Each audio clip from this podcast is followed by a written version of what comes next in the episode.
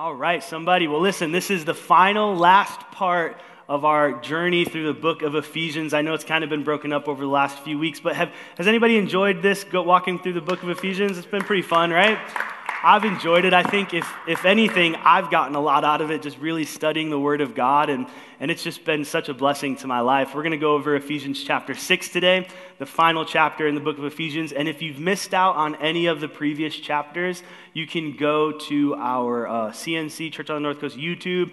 Podcasts are all on there. Um, I'm also going to be releasing on my website. Um, ushers, we need somebody to collect. Somebody come take Elder Alice's money over here, okay? We got, we got Elder Alice and Karen's money. Somebody needs to take their money.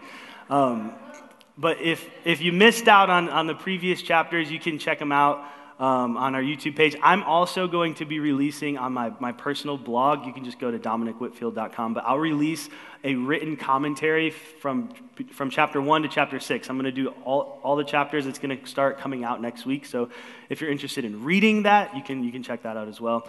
Um, but I'm really pumped up about this. This is probably one of, the, one of the more popular parts of the book of Ephesians. It talks about the armor of God, you know, the helmet of salvation, the breastplate of righteousness, all of these things. We're going to get into it tonight, and I feel like the Lord's going to bring um, some revelation to us. But Ephesians chapter 6, here's the idea, just to recap, you know, Ephesians chapter 5, we talked about this to know Christ, to imitate Christ, and to live a happy life. Husbands, we learn this that when you love your wife the way Christ loves his church, that's a way to live a happy life. Amen. that is how you that is how you succeed as a husband. You lay down your life and you love your wife. Um, and, and it's just such an incredible chapter. And so in, in Ephesians chapter 6 is what we're going to look at today. Be strong in the Lord and in the power of his might. Can we read that together? Let's read it. Be strong in the Lord and in the power of his might. Whose might is it? Is it your might? It your strength? Your ability? No. Whose might is it? It's his. And this is the theme that we see all throughout the book of Ephesians. Remember, we talked about um, earlier in the earlier chapters to be found in Christ. In Christ. That's that phrase that keeps popping up in this book. In Christ. When we are in Him, we get to benefit not from our strength, but from his strength. Amen. So we're going to look at that today. Why don't you bow your heads with me and let's let's pray. Invite the Holy Spirit. Holy Spirit, we just pray right now, Ephesians chapter 1, verse 17, that, that the God of our Lord Jesus Christ, the Father of glory, will give us the spirit of wisdom and understanding in the knowledge of you, Jesus. That over these next few moments, that Holy Spirit, you would just come in like a flood that you would come in and you would lift the scales from our eyes so that we don't just leave here hearing good music or hearing a good word, but we leave this place beholding the one, looking and seeing at Jesus and, and forever being changed by what we see. We ask, Holy Spirit, this in your name. We pray. Everybody said, Amen. Amen. So if you have your Bible, anybody have their Bibles with them? Come on, wave it at me if you have your Bible. Even if it's a phone, come on, you can wave your phone at me. All right, all right. It's like a little concert in here. Everybody's waving their phone. Um, all right, we're going to start at Ephesians chapter 6, verse 1. So if you have your Bible, go to verse 1. Um, if I have any kids in the house, this is your part to listen up, okay?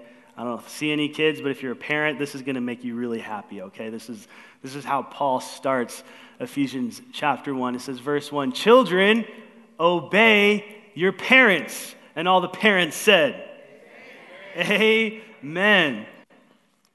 I need to tell my kids that they're a bunch of heathens. They're not obeying the word of God. Next time they disobey me, I'm like, listen, Paul's going to come in here and smack you upside your head. You're not listening to him. No, but it says, Children, obey your parents in the Lord, for this is right. Honor, everybody say honor. Honor, honor your father and your mother, which is the first commandment with promise, that it may be well with you and you may live a long, you may live long on the earth. This is what I want us to see. Stay, stay right here. Go back. Stay right here. In chapter 5, we talked about, we looked at how when Paul was giving instruction on how husbands and wives should relate, that hidden deep in that instruction was actually revelation of who Jesus was. Do you remember that? So, as Paul was telling husbands, husbands, you need to love your wives as Christ loved, loves the church. What we saw, Paul bring under the, what you saw on the surface, is a, it's a deeper revelation that Paul is revealing to us how Christ loves us. And he shared with us and showing us that Christ loved us. He gave himself, he laid down his life so that he could have a spotless bride. So, as much as that was good marriage advice, it was a prophetic revelation of who Jesus is. And in the same way, we can go a little deeper here. I want to go a little deeper in this first verse. Children, obey your parents in the Lord, for this is right. Honor your father and mother. As, as Paul's putting together these two thoughts, what we can see is that we honor the Lord by obeying him. You see that? That Paul is saying, listen, kids, when you obey your parents, what you're doing is you're honoring your parents. When we obey the word of the Lord, what you're really doing is you're honoring the Lord. Does anybody want to honor the Lord in this place? Come on, wave at me. It's okay. If you want to honor the Lord, this is how you honor the Lord. You are obedient to what his word says. You obey the voice of the Lord. And as Christians, when we get very obsessed with obedience, you know, I won't tell you the whole story because I feel like it's, it's, still, it's still happening, but the Lord told me to do something today on my walk, and it was really uncomfortable. I've never done it before, and I'm like, God, I'm, no, I'm not doing that. That's outrageous. Like, that's not even, doesn't even make sense. And he said, pick up the phone and do it. And I picked up the phone and I made the phone call and I got off the phone. I'm like, that was the silliest thing I've ever done in my life.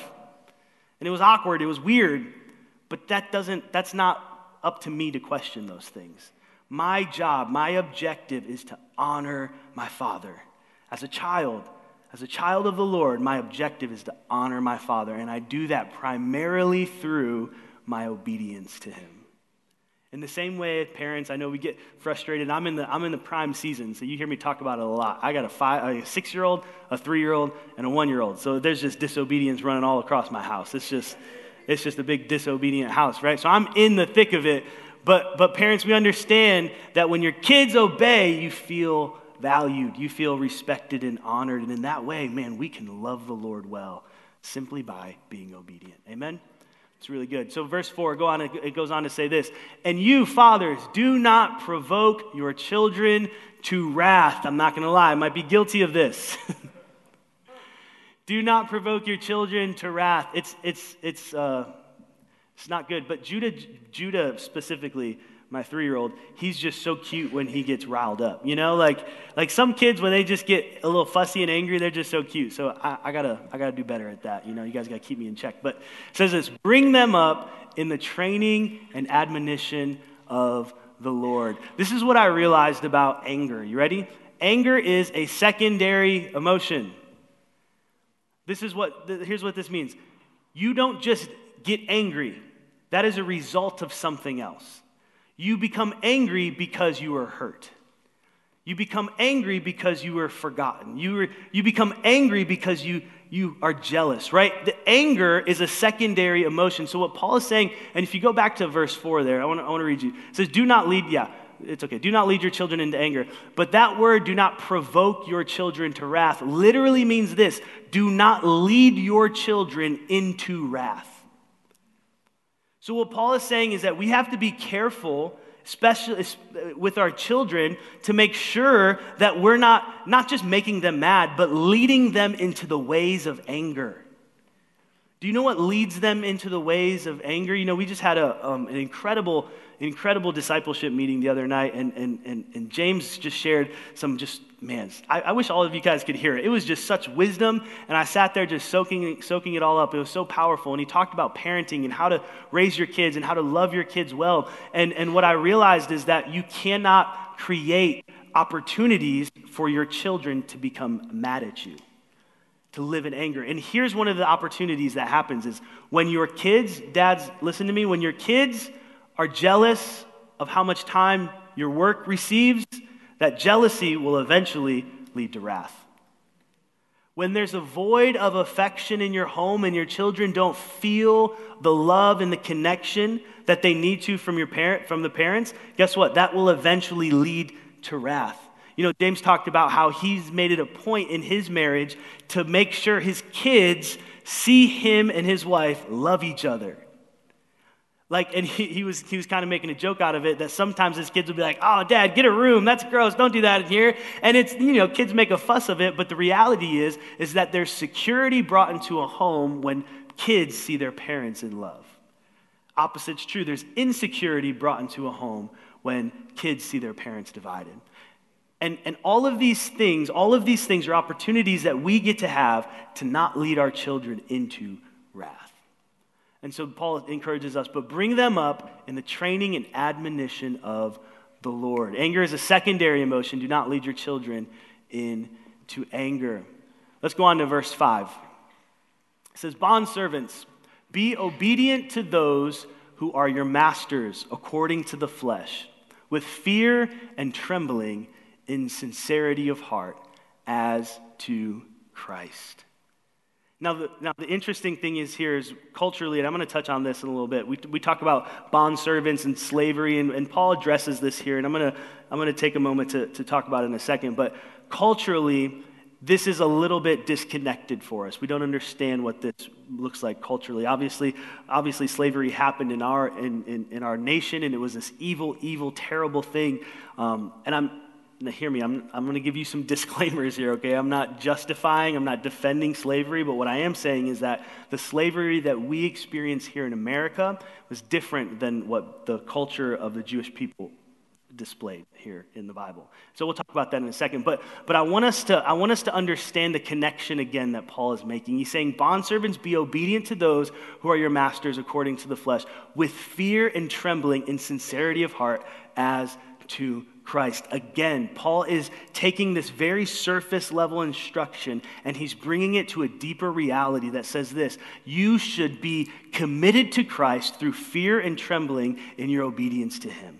This is how we ought to live our life in pursuing obedience to Christ. It goes on to say this not with eye service as men pleasers, but as bondservants of Christ, doing the will of God from the heart.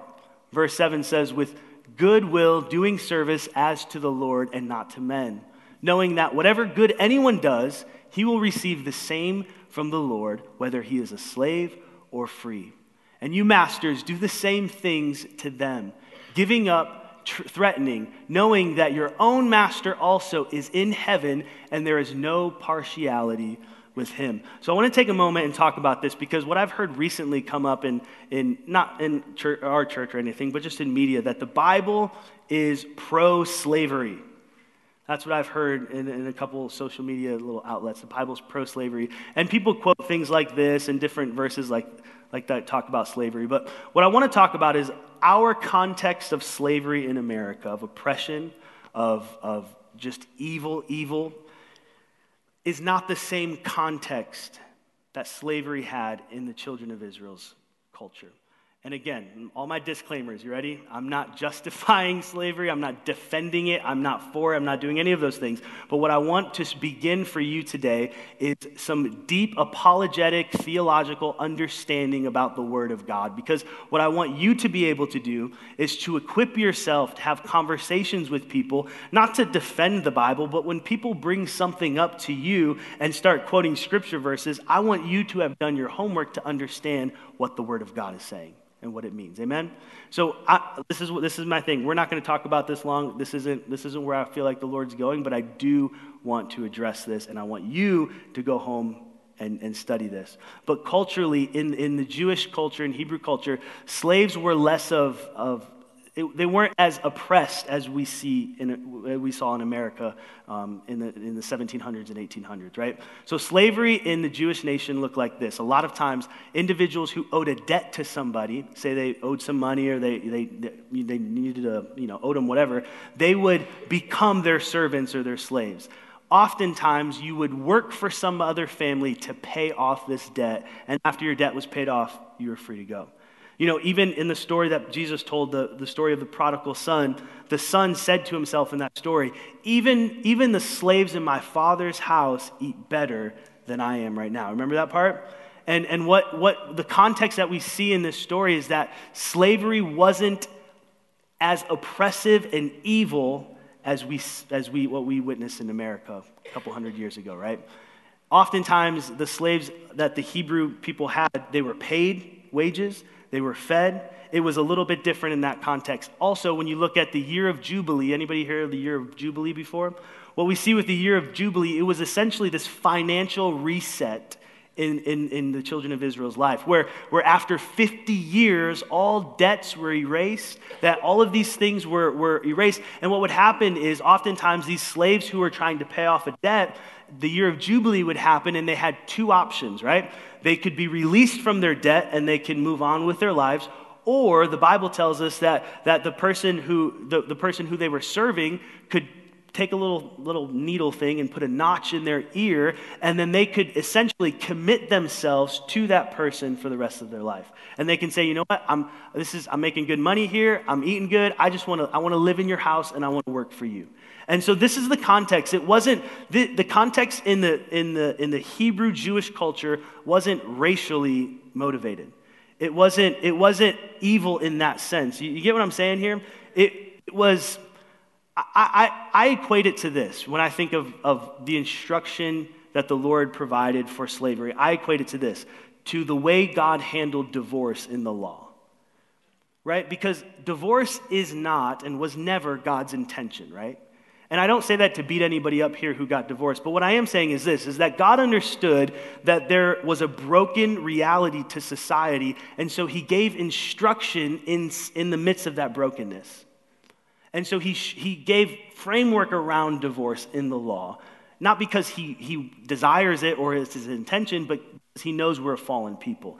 And I believe this is a similar thing when it comes to the slavery that God talks about in the Bible, and here what we see in, in, in, Paul describing as well. It's not, no, God doesn't want anybody to be slaves. But the reality is we live in a, fall, a fallen world and that things happen to people, and Paul's giving instruction to that. And so um, I want, you know, obviously there's a lot more to cover there. We don't have time to look at it, but I do want you to go into that. I think it's worth studying. I think it's worth looking into, just understanding the context of that. We have such a terrible, terrible history with slavery in this nation. You know, I don't ever want to disrespect that, but I also know this that the enemy is crafty and the enemy is very wise. And what he can do is he can take a half truth here and a half truth there, and he can mislead a generation and a people. And so the church, we like, mm, I think it's in, where is it in Ephesians? Oh man. I think it's Ephesians 5 something. I can't remember off the top of my head, but it says, Do not be unwise but know what is the will of the Lord. And essentially, what Paul is saying there in Ephesians is do not be ignorant, but know what the will of the Lord is. And so that's what I want us to do. I want us to dive into that and really understand what the Lord is, is saying in that. So let's go on to verse 10. verse 10, it says this Finally, my brethren, be strong in the Lord and in the power of his might. That looks familiar, right? See, I didn't make that up. I just took that out of Scripture. Let's read it together. Be strong in the Lord and in the power of his might. Again, going back to what we see Paul thematically reminding us to do all throughout the Bible be found in Christ, in him, in the Lord is where we find our strength. Verse 11, he says this Put on the whole armor of God that you may be able to stand against the wiles of the devil. Verse 12, we, we've probably all heard this verse once or twice before. says this For we do not wrestle against flesh and blood, but against principalities, against powers, against the rulers of the darkness of this age, against spiritual hosts of wickedness in the heavenly places. Therefore, take up the whole armor of God, that you may be able to withstand in the evil day, and having done all, to stand. And so Paul's setting up the framework for, as Christians, where we fight and how we fight, right? And so he's saying, listen, you're not fighting one another, you're not fighting flesh and blood. Your battle lies in the heavenly place, in the spiritual realm, right? We all know that. You're here on Wednesday night, so you, you're a mature Christian, right? In verse 14, he goes on to say this Stand therefore, having girded your waist with truth. Everyone say truth. You know, when, when you first read this, my mind automatically goes to the Word of God, right? Does anybody else, when you hear truth, you just think Word of God, right? I do too, just because when you think of truth, you think the Word is truth, and the truth is the Word, and it's the Word of God. But in this context, Paul's not actually talking about the Word of God because later he, he, he says that the sword of the Spirit is the Word of God. So this truth has to be something different. And when I look into this word, um, the, the, the, the, Greek word is aletheia there uh, for truth, and it, it really means this integrity. This is the definition that which is in accord with what really happens. And so when Paul's saying to gird yourself with truth, he's not necessarily saying the word of God here. What he's saying is that you need to conduct your life with integrity. You need to live according to what is right, to what is true. You need to pursue truth and live an integrous life. Remember the context of what we're talking about. This is a part of the armor of God which enables you to withstand the enemy. Integrity integrity in a Christian's life enables a Christian to withstand the attacks of the enemy. What the devil does is, even if you open that door a little bit, he begins to bust through it. And what integrity does, it makes sure that door is locked, sealed, and no one can get through it. This is what my grandfather told me a long time ago. He said, Dominic, you will never catch me in a closed room with, an, with a woman that's not my wife. I said, Why? Because, because there's a lot that could go wrong and there's and even if even if nothing goes wrong he said this stay above the appearance of evil don't even entertain the appearance of evil. What is that? That's truth that's girding your waist. That is truth around a believer's life. That, is, that says this I'm not afraid of the enemy. I'm not afraid of what might go wrong, but I'm not giving you any opportunity, devil, to try to do anything crazy in my life. I'm going to live my life according to what is right, what is true. And I'm not going to give you or anybody else an opportunity to bring a seed of division, a seed of doubt, a seed of gossip, a seed of anything into my life because I know how the devil works. If you give him a little inch, he takes a mile every single time. And integrity in a believer's life is, is the belt that we wear to hold everything else together, right? What happens when you got pants on but no belt? Your pants fall down. A lot of Christians' pants are falling down. Your armor is falling apart. Why? Because you don't have integrity. You don't have integrity that holds it together, right? And the idea here is this is that you can have talent, you can have ability, you can preach really good, you can sing really good, you can be the best, you know, children's church worker, whatever the case is, but if you don't have integrity, eventually everything in your life will fall apart. Because you don't have the character to, to withstand and operate in what God has called you to do. So gird yourself at your waist with the belt of truth. Integrity, that which is in accord with what really happens. Then he goes on to say this. Oh, also, these little parentheses and, italicized words, this is, this is the Dominic version of the Bible. So this isn't in the word. This is just what I added in, okay? Um, it goes on to say this having put on the breastplate of righteousness. Everyone say righteousness. righteousness. Now, I know because I know you and I love you guys, I know that Paul's not talking about your righteousness. Do you know why? Because your righteousness doesn't look like a breastplate, it looks like a dirty dish rag. right? Because we don't have righteousness. We're not righteous people. And so when, when Paul is saying put on the breastplate of righteousness, what he's saying is put on his righteousness, Christ's righteousness on your breastplate. The Lord's righteousness guards our most vulnerable areas. And this is what I want us to see. The breastplate covers all this, right? You know, the police officers, they wear bulletproof vests. You know, like the, the torso, this body part right here houses all of your vital organs. I mean, you're talking about your heart, your lungs, your intestines, everything that's important goes on right here. And, and what Paul is saying here is you need to be covered in your most vulnerable areas, not by your own righteousness, not by your own works, but by the righteousness of Christ Jesus. What you and I have to understand is that we have to be found in Christ because when we're not found in Christ, everything that's weak in us is exposed. Everything that's wrong in us is exposed. The Bible says this that in the book of Exodus that Moses was instructed for the children of Israel to paint the doorposts with the blood of the lamb. Why? That blood pointed to the righteousness of Christ and it didn't matter what was going on inside. If that angel saw the blood, he'd pass over it. This is the power of the breastplate of righteousness. When you put on the breastplate of righteousness, no evil can come against you. It has to pass over you. Why? Because your most vulnerable areas, your weaknesses, your insecurities, your sin, your, your, your, all of it, it's covered by the blood of Jesus. But when you and I try to move outside of his righteousness and wear our own breastplate, guess what? that little filthy rag isn't going to stop anything. It's not going to do anything.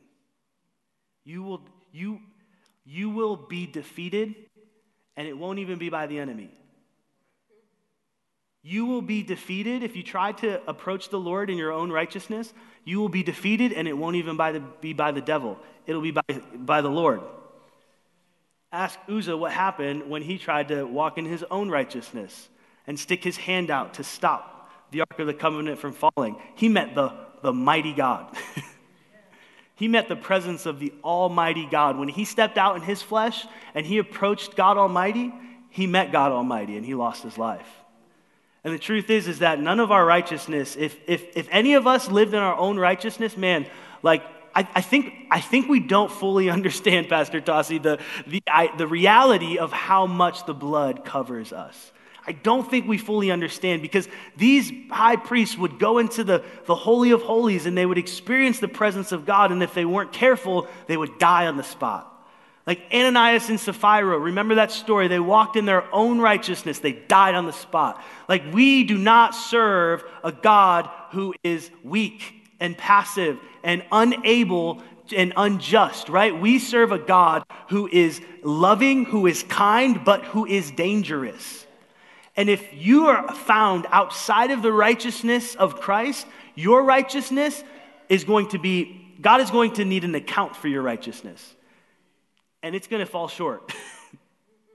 it will fall short. And as Christians, like we got to get to a place. I got to this place today. I was just like, God, I just need, I just need you. I don't know. Like I try to do this and I think I'm doing good, but I, I just need you to help me because ultimately I have nothing to offer you, God. And this is the idea of, of wearing the breastplate of righteousness, of saying, Lord, would you guard my heart, guard my mind? Would you cover me with your righteousness in this moment? Because mine won't cut it, Jesus. Mine falls short every single time.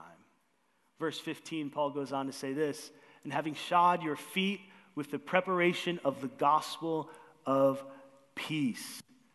Now, I want, when I, I, want to, I want to kind of look at this a little bit because this was so interesting to me. In Ephesians chapter 2, verse 14, Paul goes on, Paul says this, and again, this is just a couple chapters earlier. He said, He, Christ, is our peace. He is our peace. And this is a section of scripture where Paul's talking about how Jesus came and he became our sin, right? Because the idea it, was that God and man were in this eternal war, this eternal battle where God had righteous requirements and man couldn't keep them. And so there was this back and forth punishment, back and forth with God and man. And Jesus came in as man, fulfilling the righteous requirements of the law, thus creating peace finally between God and man. And so what Paul's saying, oh yeah, you didn't have to go there, you can go back. Let's read it since we're there. Go ahead. Can you go back? Let's read it. It's good. For he himself is our peace, who has made both one and has broken down the middle wall of separation, having abolished in his flesh the enmity, that is, the law of commandments contained in ordinances, as so to create in himself one new man from the two, thus making peace this is what Jesus did. He, he, didn't, he didn't just give peace, he was peace. He is peace. He is the reason that we have peace between God and man. Go ahead, you can go back to, to, the, to the slides there. And so here's the idea to walk in peace with the Lord. Walk in this understanding. Paul, Paul says this to, does that look weird on yours? Um, I think you got, a, you got the overlay there going on. Nice. There we go. Boom. Jason's the man, man. He can figure anything out. You need to come over my house. I was having trouble with Google today. Man, I know this is a side note, but does anybody else have the Google stuff in their house? No, just me. Well, so I don't really do remotes and everything. I just tell Google what to play on the TV. I just say, hey, Google, turn this on. And man, sometimes it doesn't work, and it's hilarious because me and Emily are just yelling at this like little Google machine. We're like, Google, play this. Ah! And the kids are like, what are you doing? It's so ridiculous. Um, anyways, so Paul is saying this having shod your feet with the preparation of the gospel of peace. This, this whole phrase here, having shod your feet with the preparation, basically what, what Paul is saying, this, what this phrase means is tying, like it, it, for us, it would be tying your shoes and getting ready.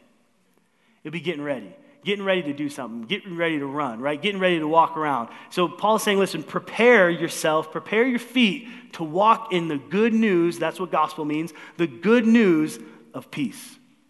Prepare yourself to walk in the good news of peace. And the idea is this that as Christians, we walk in who, we walk in what Christ has done for us by being our peace. That we are walking in this incredible time that should not be taking, should not be underrated or taken lightly. We are walking in moments right now on this earth. We're not waiting to get to heaven one day doing this. We're walking right now in this peace between God and man. This peace, this, this word peace here in the Greek means it's eirene, and it means this harmony, it means tranquility, and it's the translation from the Greek to the Hebrew for shalom, peace.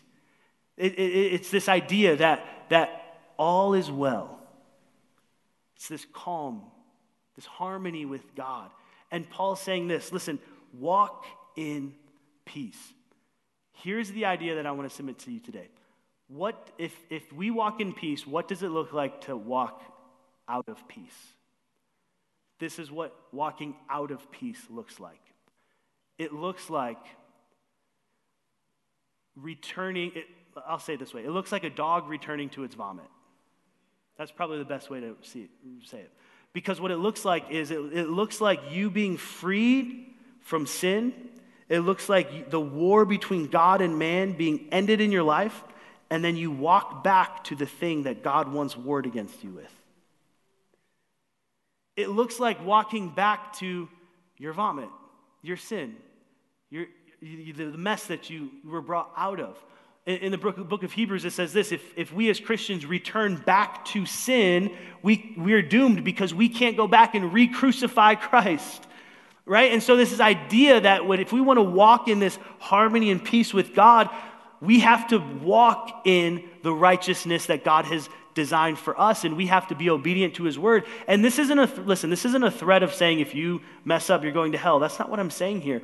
What I'm saying is, if, if I understood that something broke God's heart, and I received forgiveness from that thing, even if even if I can get off with it, even if I can even if I can get away with it and still go to heaven, why would I return to that? Why would I return to that thing that hung Jesus on a cross?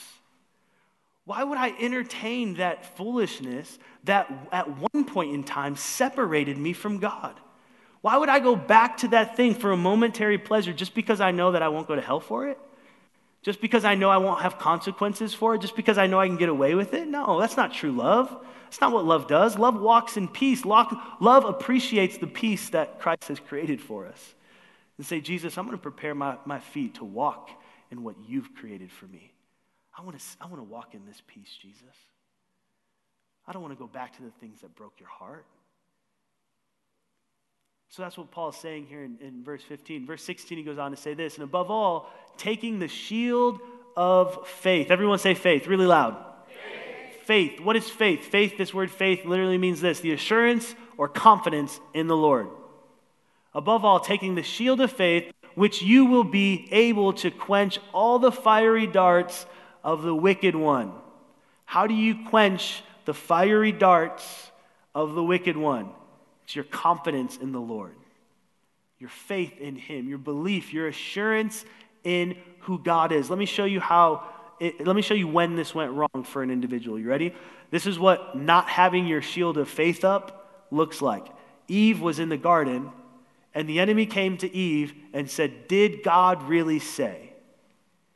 Now, in that moment, Eve had two choices. She could have held up her shield of faith, meaning returning to her confidence and assurance in who God it was, and say, Yes, God did say this because I'm confident and I'm assured in who the Lord is. But Eve was caught with her shield down. And she said, You know what? Now that you say that, I don't know if the Lord really said that. What was she saying? She's saying, I lack confidence and assurance in who the Lord is. And this is how the enemy wiggles his way into our life. He gets you when you lack confidence in the Lord. That moment in your, in your life when you're laying on your bed and it's like one in the morning, you should be sleeping, but you can't stop rehearsing the events of the day, and you're saying, Man, God, if you were real, you would, you would have done X, Y, and Z. Man, God, I, I, man, I don't know if you, I don't know if you're able to do that. And it's, it's in these small questionings, and I don't think it's wrong to have these questions and conversations, but as a Christian, we always have to return back to our shield. If we don't hold that shield up, you can question, you can talk to God, you can have these difficult conversations, but it always has to end with confidence and assurance in the Word of God. We see David do this time and time again. Even Job do this in, in the Bible. We see these tough questions, these prayers, these laments, these, these agonizing cries, but David would always end his sad psalms with, But I have faith in the Lord but I trust the, the God of Israel, right? It always ends in confidence and assurance in who the Lord is. That's your shield. That's how we stop those fiery darts, those attacks from the enemy. The enemy is going to try to come in and question and remove your confidence. You can't let him do that. Above all, taking the shield of faith with which you will be able to quench all the fiery darts of the wicked one. Verse 17 goes on to say this, and take, that word take there means this to accept or receive to accept or receive the helmet of salvation. What a beautiful gift that you and I get to receive. We get to receive the helmet of salvation. When I was reading this, I was reminded of the scripture verse where it says that the oil was flowing down Aaron's head, down to his beard, onto his robe and tunic, and all the way down to his feet, right? Where did the oil begin? It began in his head. And this idea that, that salvation begins here and it covers everything. And this is, the head is the beginning, right? It's, it's you know, Jesus is referred to as the head in Colossians, in Colossians chapter 1. He's, he's the head of the church, the firstborn among all creation. He's preeminent, right? The head refers to the beginning, the first. And this is where your spiritual life began, right here. And Paul's saying, crown your head with this gift that is salvation. And the sword of the Spirit. Hebrews 4, chapter 12. You don't have to go there, but we, we, remember that scripture verse that says, The word of God is alive and active, and it's sharper than any two edged sword, dividing spirit and soul and joint and marrow and, and thoughts and intents of the heart. Right? This is what the word of God is. The word of God is not a, a textbook, the word of God is not a history book, the word of God is not just a love story. The word of God is alive and active, and the word of God is the person of Jesus. And when we understand the word of God, when we know the word of God, God, it is our weapon against the enemy. It is our sword. You know, one of the things I was telling Pastor Clarence the other day is I love, excuse me, I love how Pastor Clarence gets on this stage and he can just start reciting scripture verses, right? Boom, boom, boom, boom. He just goes. I'm like, man, I want to do that. I want to be able to have the word in me like that. Does anybody else want that? Do you want the word, not just where you're just reading it and thumbing through it, but man, it's in you, it's alive in you. Because what happens is when the word's in you and the enemy comes against you, the word comes out of you. But if you don't have anything in you and the enemy comes against you, Netflix comes out of you. or what you saw on Twitter comes out of you, or, or YouTube comes out of you. And it's like, whoa, well, those things don't, those things aren't alive. They're not powerful. They're not sharper than any two edged sword. And real, remember, where we're fighting, we're not fighting flesh and blood. So those things don't have any effect. Those things don't work with the enemy. The only thing that works against the enemy is the word of God. That's it. It is your, it is your sword, which is the word of God. He, said, he says there in verse 17. And take the helmet of salvation and the sword of the Spirit, which is the word of God. And so that's the armor pieces, right? That's your defense, that's your weapon, that's your shield. Those are the things that you and I should be wearing, right? The belt of truth, the breastplate of righteousness, the shoes of peace, the helmet of salvation, and the sword of the Spirit. That's what we have as Christians. Now, Paul goes on to show us this how we fight as Christians, okay? So he's showing us here, this is what we fight with. In verse 18, he says this praying always with all prayer and supplication in the Spirit. That seems a bit redundant, Paul. Paul says this praying always with all prayer and supplication in the Spirit. It's like, how many different times can you say prayer? Was anybody at the marriage conference this past weekend? Do you remember the Jeopardy game where on the board was like five different ways they said uh, career. It was like job, career, employment. It was hilarious. It's kind of one of those inside jokes. But uh, it wasn't Jeopardy. What was it? What game were we playing? Family Feud. Remember Family Feud where you like guess like what the like we interviewed 100 people and and I think the question was like what would keep men from marrying a woman or something like that. And all six answers were all the same thing. They were just different ways of saying the same thing. It was really funny. Um, but, but this is kind of what Paul's doing. I'm rabbit trailing there. But, anyways, Paul's just saying, listen, pray always with all prayer and supplication in the Spirit. So, this is, this is what we have to understand as Christians, though. This is the reality. The armor and the sword is what we fight with, Those, that's your equipment. Prayer is how we fight. Right? Do you see the difference? It's like you, you have your tools of engagement, right? But this is the battleground. This is the battlefield. This is where you fight. This is how you fight. Being watchful to this end with all perseverance and supplication for all the saints. The Lord really convicted me today because I was struggling a little bit in the last few days. And I was telling some of the guys this uh, last night. I think we had our, our discipleship group. But I was telling some of the guys in our discipleship group, I was like, man, I just kind of, I just kind of was in a funk. That was a funk with a K, okay? Just funk, just so you know. Anybody else been in a funk before, though? You know, like you're just, you're not like depressed, you're not sad, you're not sinning, you're not doing anything crazy. You just are like, bleh. You know, I was just bad the last couple days. I'm like, man, I, why am I blah? And I was really convicted um, today because normally what I try to do every day, and obviously I, I, haven't been good at it, but what I try to do is, is go on about a 20, 15, 20 minute walk, and just that's my prayer time. I can seek the Lord, I can pray. And I had been missing those times, and I hadn't had one of those times in a while. And the Lord just convicted me, and He said, Listen, you have all your, you have all your gear on, but you're not, you're not going anywhere to fight.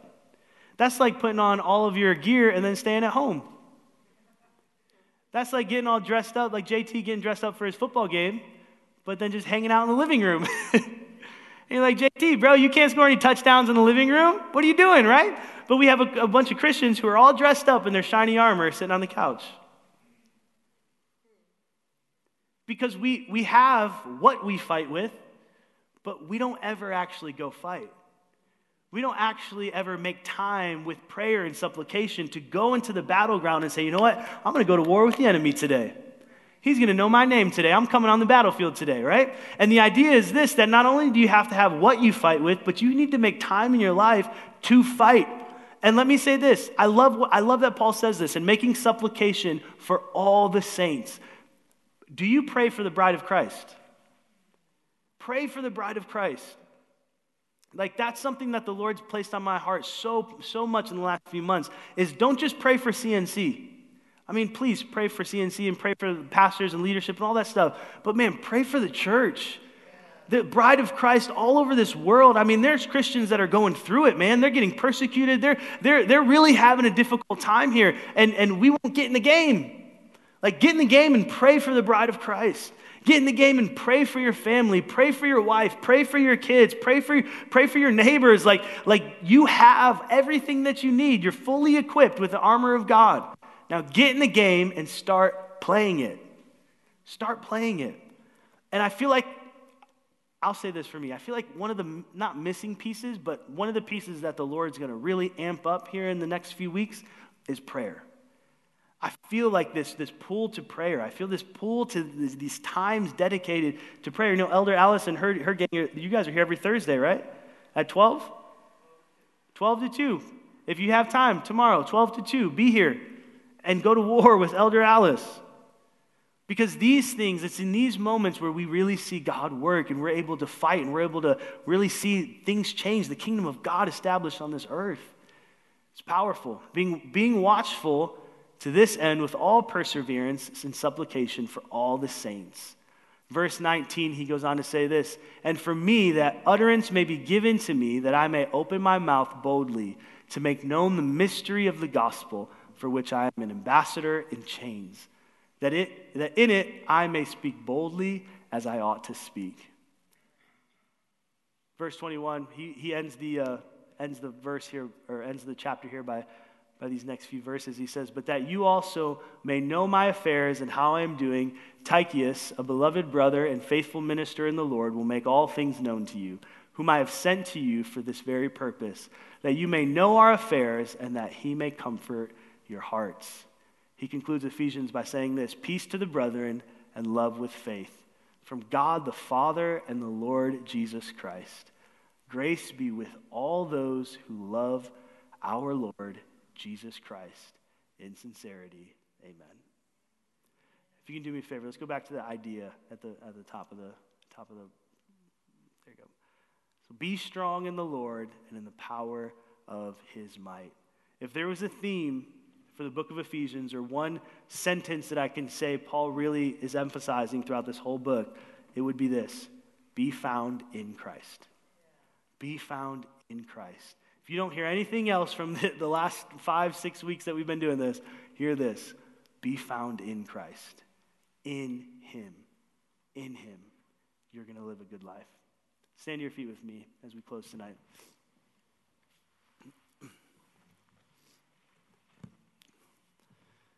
Holy Spirit, we just love you. We thank you for your word. We thank you, Jesus, for the sword of the Spirit, the word of God.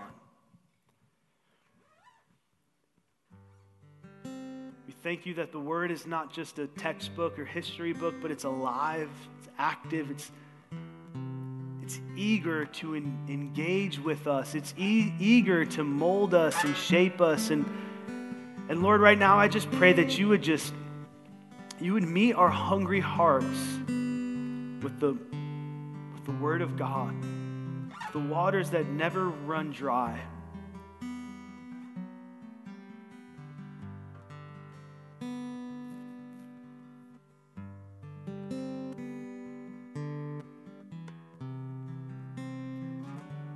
Sean, can you find Jeremiah, uh, I think 614? I just feel like the Holy Spirit wants to say this really quick.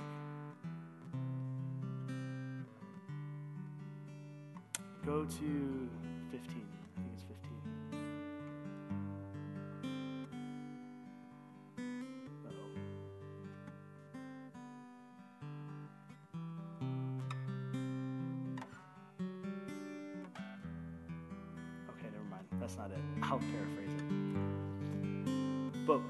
Jeremiah, there's a verse that says it's somewhere around there. I just can't remember off the top of my head. He says that the children of Israel, their ears are their ears are closed. Their ears are uncircumcised. That's what he says. His ears are uncircumcised. And they cannot, the Bible says they cannot hear the Lord. And then it goes on to say this they despise the word of the Lord, and they do not delight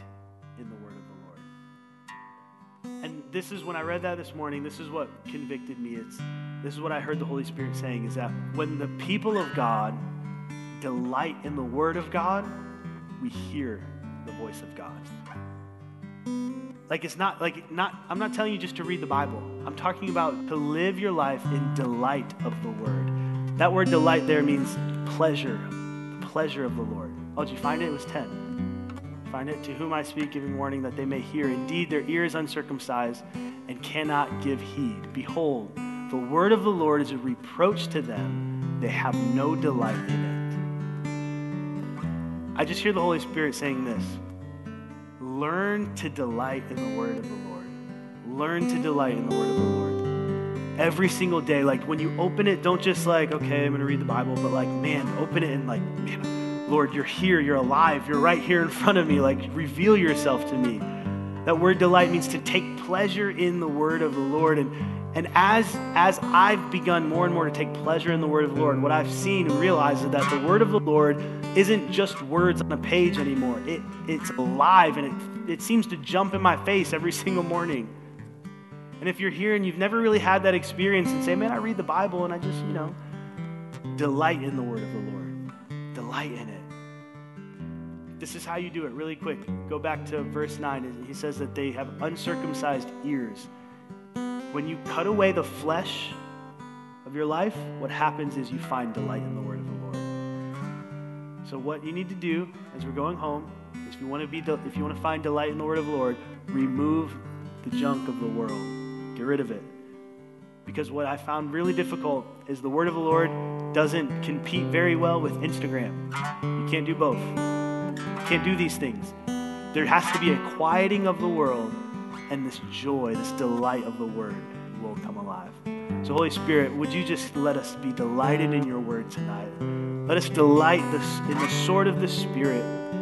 I pray, Holy Spirit, that as Christians, we would, just as Paul admonished us and said, to put on the full armor of God, no piece missing. Let us be, let us be um, um, wrapped around with, with the belt of truth. Let us have our breastplate of righteousness on, our shoes of peace, our helmet of salvation, our shield of faith. And most importantly, let us be equipped with the sword of the Spirit. We love you, Holy Spirit. We bless your name. And we ask right now that as we leave this place, we would be leaving under your guidance, under your direction, and in the power of your might, God, not ours.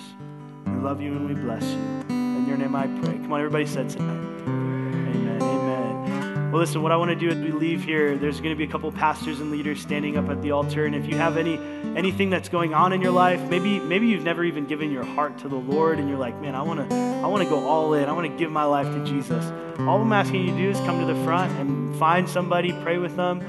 If you're struggling, remember I have one rule. If you're struggling in here, it's okay to struggle for a little while, but you're not allowed to struggle by yourself. You're not allowed to do it alone. So that's the rule. We gotta we gotta do this as a team. We gotta share the load. Amen.